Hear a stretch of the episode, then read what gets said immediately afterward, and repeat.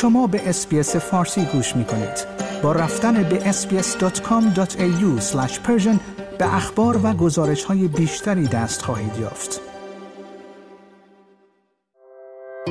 شما شنونده دریچه‌ای به استرالیا هستید. پادکست SBS Audio که به شما در زندگی در استرالیا کمک می کند. در حالی که استرالیایی ها بیش از هر زمان دیگری به دنبال راهکارهایی برای مدیریت هزینه های زندگیشان هستند بسیاری از مردم به دریافت وام های شخصی روی آوردند اگرچه هنگام بررسی گزینه ها اهمیت فراوانی دارد که قبل از هر توافقی چندین عامل را در نظر بگیرید.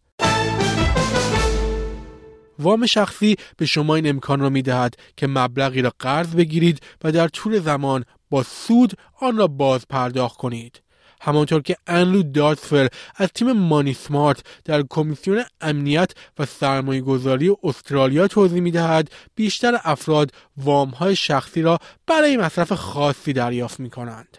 You might be planning a holiday. You might have a wedding coming up and think, oh, this is going to cost a lot of money. Also, we see it for home renovations and, of course, for cars. The real advantage of a personal loan is that it enables you to spread your costs over a set period of time, and that helps you budget and manage your money. The disadvantage is that personal loans come with fees and obviously will charge you interest.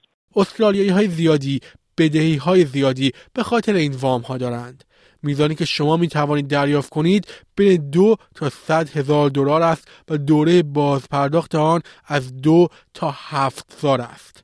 همه افراد واجد شرایط دریافت وام شخصی نیستند. بنابراین وام دهندگان متقاضیان را بر اساس شرایط شخصی آنها ارزیابی می کنند علاوه بر این هر وام دهنده برای واجد شرایط بودن شرایط متفاوتی دارد. با آقای داتور برمیگردیم. Generally speaking, you need to be over the age of 18 and you need to be an Australian citizen or a permanent resident. Now, there are some circumstances where, as a temporary visa holder, you would be able to get a personal loan, but there would be additional requirements. Lenders generally will ask you your financial history, what kind of job you have, you have to prove your identity, and what debts and assets you have. For example, do you have a credit card debt? وام دهندگان فقط به تاریخچه اعتبار شما در استرالیا نیاز دارند. آنها همچنین به امتیاز اعتباریتان نگاه خواهند کرد. امتیاز اعتباری را به عنوان یک تصویر فوری از تاریخچه اعتباری استرالیایی خود در نظر بگیرید. ایمی برادنی جورج کارشناس امور مالی شخصی در فایندر در این رابطه توضیح می دهد. Your credit score is a number. It's generally between zero and a thousand. And it gives lenders a benchmark for your ability to manage credit responsibly. And they consider your credit score to help determine the interest rate on the personal loan. So a lower credit score means there's more risk for the lenders. So they will increase that interest rate. اگر در گذشته باز پرداخت های کارت های اعتباری یا وام را از دست داده اید نمره اعتباری شما کاهش یافته است اینکه همزمان به چندین وام دهنده مراجعه کنید شاید کاری وسوسه برانگیز باشد. اما این اتفاق نمره اعتباری شما را کاهش می دهد و نشان می دهد شما تحت فشار ماری قرار دارید. قبل از اقدام برای وام با تحقیق در مورد وام دهندگان نرخ بهره هزینه ها الزامات و شرایط وام را بررسی کنید. For example, if you want to borrow $5,000 over five years, that'll typically cost you about $6,800 over that period. So you're paying about $1,800 in fees and interest as well.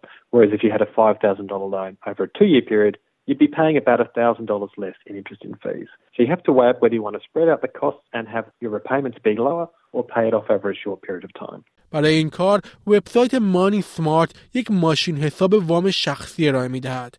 مؤسسات مالی مانند بانک ها و شرکت های متقابل طیف وسیعی از وام های شخصی را با نرخ های بهره رقابتی ارائه می دهند. پورفارمر از وام دهندگان پیپرز چویس اند هریتیج است. These financial institutions generally will offer more competitive interest rates. Banks and mutuals are bound by responsible lending regulations to ensure that the borrower can afford the loan. There are also a number of non-bank lenders that offer personal loans and generally their loan assessment requirements are more relaxed than the banks. However, you may expect to pay higher interest rates or fees on these loans. دو نوع وام شخصی تضمین شده و بدون وسیقه وجود دارد.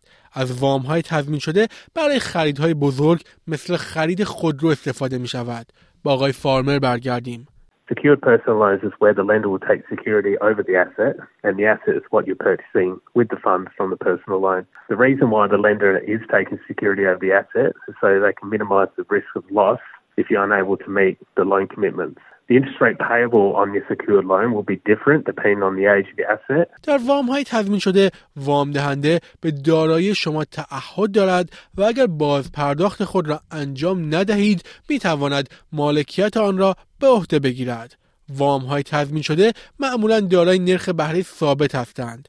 دومین گزینه وام های بدون وسیقه هستند. در این موارد شما می توانید از وام تقریبا برای هر هدفی استفاده کنید. با آقای فارمر برگردیم. For an unsecured personal loan, you will not need to provide an asset as a security, but the interest rate will generally be higher. For an unsecured personal loan, the lender will restrict the amount you can borrow, and the loan sizes are generally from $2,000 to $20,000.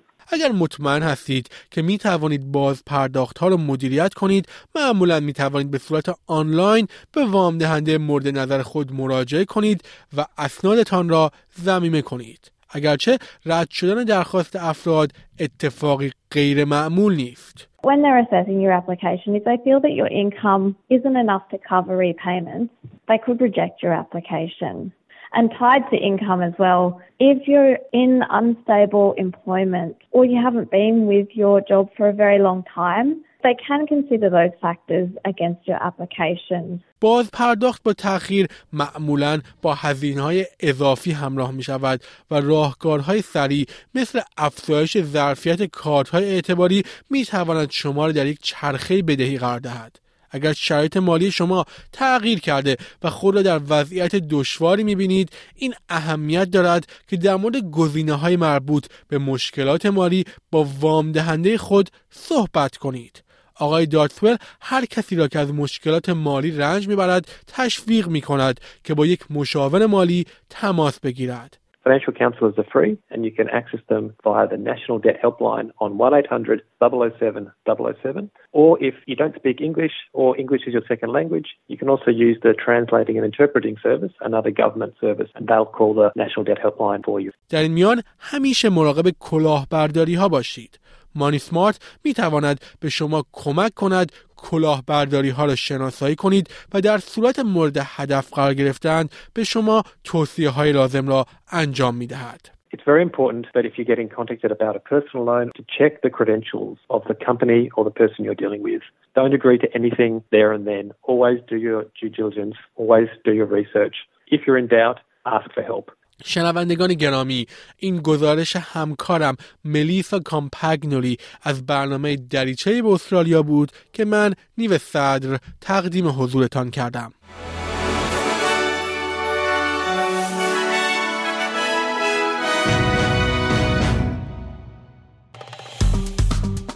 لایک، شیر، کامنت اسپیس فارسی را در فیسبوک دنبال کنید.